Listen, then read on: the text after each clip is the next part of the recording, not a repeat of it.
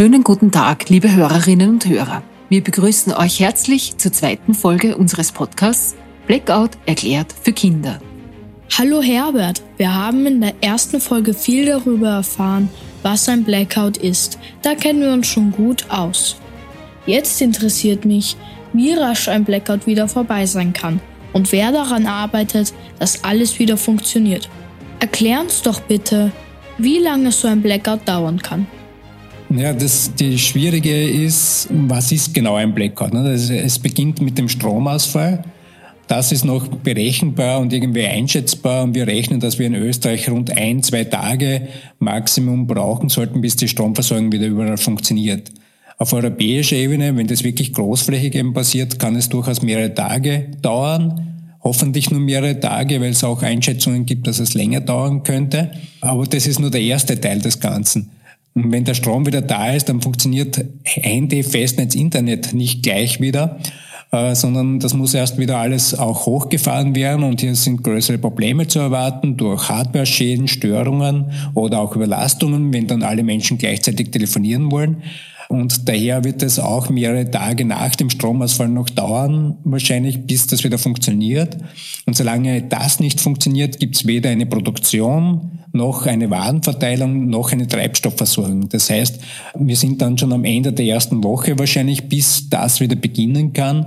Und dann beginnt erst wieder dann wieder Anlauf der ganzen Warenverteilung, sofern die Waren nicht kaputt sind oder sie müssen erst wieder produziert werden. Und daher kommen wir dann schon in Wochen, Monate und zum Teil in Jahre, bis das wieder alles funktioniert weil zum Beispiel auch in der Tierhaltung erwartet wird, dass Millionen Tiere binnen der ersten Stunden bereits äh, sterben, weil die Lüftung ausfällt, die Klimatisierung ausfällt, Fütterung ausfällt und wenn das wirklich größer passiert, dann wird es halt längerfristig Probleme in der Versorgung geben. Also wir werden nicht die volle äh, Lebensmittelversorgung haben, wie wir das heute gewohnt sind. Wie können wir uns vorstellen, was in den ersten Stunden bis zu einer Dauer von drei Tagen alles passiert, wenn ein Blackout tatsächlich eintritt? Ja, das Ganze beginnt damit, es hängt davon ab, wo ich mich gerade befinde. Wenn ich gerade auf einer Wanderung bin, bekomme ich es gar nicht mit. Wenn ich gerade im Aufzug äh, mich befunden habe, bleibe ich stecken, dann ist das sehr unangenehm. Vor allem, weil es sehr lange dauern könnte, bis ich befreit werden kann weil ja die Einsatzorganisation, die Feuerwehr äh, natürlich viele Aufzüge befreien müsste. Und draußen habe ich sofort Verkehrschaos. Das heißt, die Feuerwehr kann gar nicht überall zufahren. Und wir haben in Wien alleine circa 40.000 Aufzüge, die dann kontrolliert werden müssten, ob jemand eingeschlossen ist. Der ist also auch ein guter Punkt, den Aufzug vielleicht nicht so oft zu benutzen, sondern lieber die Stiegen, ist auch für die Gesundheit gut.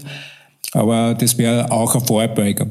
Das bedeutet dann auch, eben Handy, Festnetz, Internet werden wahrscheinlich nach wenigen Minuten, punktuell vielleicht auch wenigen Stunden noch ausfallen. Und damit funktioniert eben keine Rücksprache mehr mit den Eltern oder mit jemand anderen. Ich kann keine Notrufe mehr absetzen. Und auch die Kassensysteme fallen aus. Das heißt, ich kann nicht mehr einkaufen oder nicht mehr bezahlen, kann nicht mehr danken, weil das alles eben von, nicht nur von Strom, sondern auch von Computersystemen abhängig ist. Ja, und dann geht's weiter. Draußen haben wir natürlich Verkehrschaos. Wenn ich in der U-Bahn bin, habe ich noch Glück, weil die U-Bahnen sind so weit notstromversorgt, dass sie in die nächste Station gezogen werden können. Aber da muss man zu Fuß nach Hause gehen. Daher ist es auch wichtig, dass man im Vorfeld schon überlegt, äh, wie ist mein Weg nach Hause, wenn ich vielleicht auf der Strecke irgendwo aussteigen muss, äh, dass ich auch zu Fuß nach Hause komme. Und auch die Straßenbahnen bleiben natürlich stehen und damit habe ich totales Verkehrschaos und es gibt kein wirkliches Weiterkommen mehr. Wenn es länger dauert, gibt es in gewissen Regionen auch Probleme mit der Wasserversorgung. In Wien sind wir noch in der glücklichen Lage, dass ein Großteil der Stadt äh, weiterversorgt werden kann, aber es kann in Stockhäusern doch zu Problemen kommen in den obersten Stockwerken oder ab den sechsten Stock oder in höher gelegenen Gebieten und das wird dann sehr unangenehm, weil wenn das Wasser ausfällt, kann ich nicht mehr auf die Toilette gehen, weil die Spülung nicht mehr funktioniert, noch bevor ich dann ein Problem mit dem Trinken habe. Ja, und das geht dann weiter, dass auch die gesamte Gesundheitsversorgung nur mehr eingeschränkt funktioniert. Das heißt, Pflegedienste können nicht mehr zu älteren Menschen kommen. Auch im Krankenhaus ist nur mehr eine eingeschränkte Versorgung möglich. Die haben zwar eine Notstromversorgung für die wichtigsten Bereiche, Aber es ist schwierig, die ganzen Abläufe aufrechtzuerhalten, wenn eben die Versorgung mit äh, Medizinprodukten oder Medikamenten nur mehr eingeschränkt funktioniert und auch die Entsorgung nicht funktioniert. Und der hat das sehr weitreichende Auswirkungen und je länger es dauert, desto schlimmer wird das Ganze. Gibt es eine Zeit am Tag, bei der ein Blackout eher passieren kann, also zum Beispiel in der Früh oder am Abend? Also eigentlich kann man nicht genau sagen, wann es am wahrscheinlichsten ist, weil es eben von sehr unterschiedlichen Dingen abhängt. Also ein Blackout entsteht auch nicht durch ein Einzelereignis, das wird tagtäglich beherrscht, sondern wenn verschiedene Dinge gleichzeitig auftreten. Und das kann zu jedem Zeitpunkt sein. Auch von der Jahreszeit her kann man es nicht genau sagen, im Winter tendenziell höher, aber mittlerweile auch im Sommer. Also eigentlich kann man nicht wirklich sagen, wann es wahrscheinlicher ist.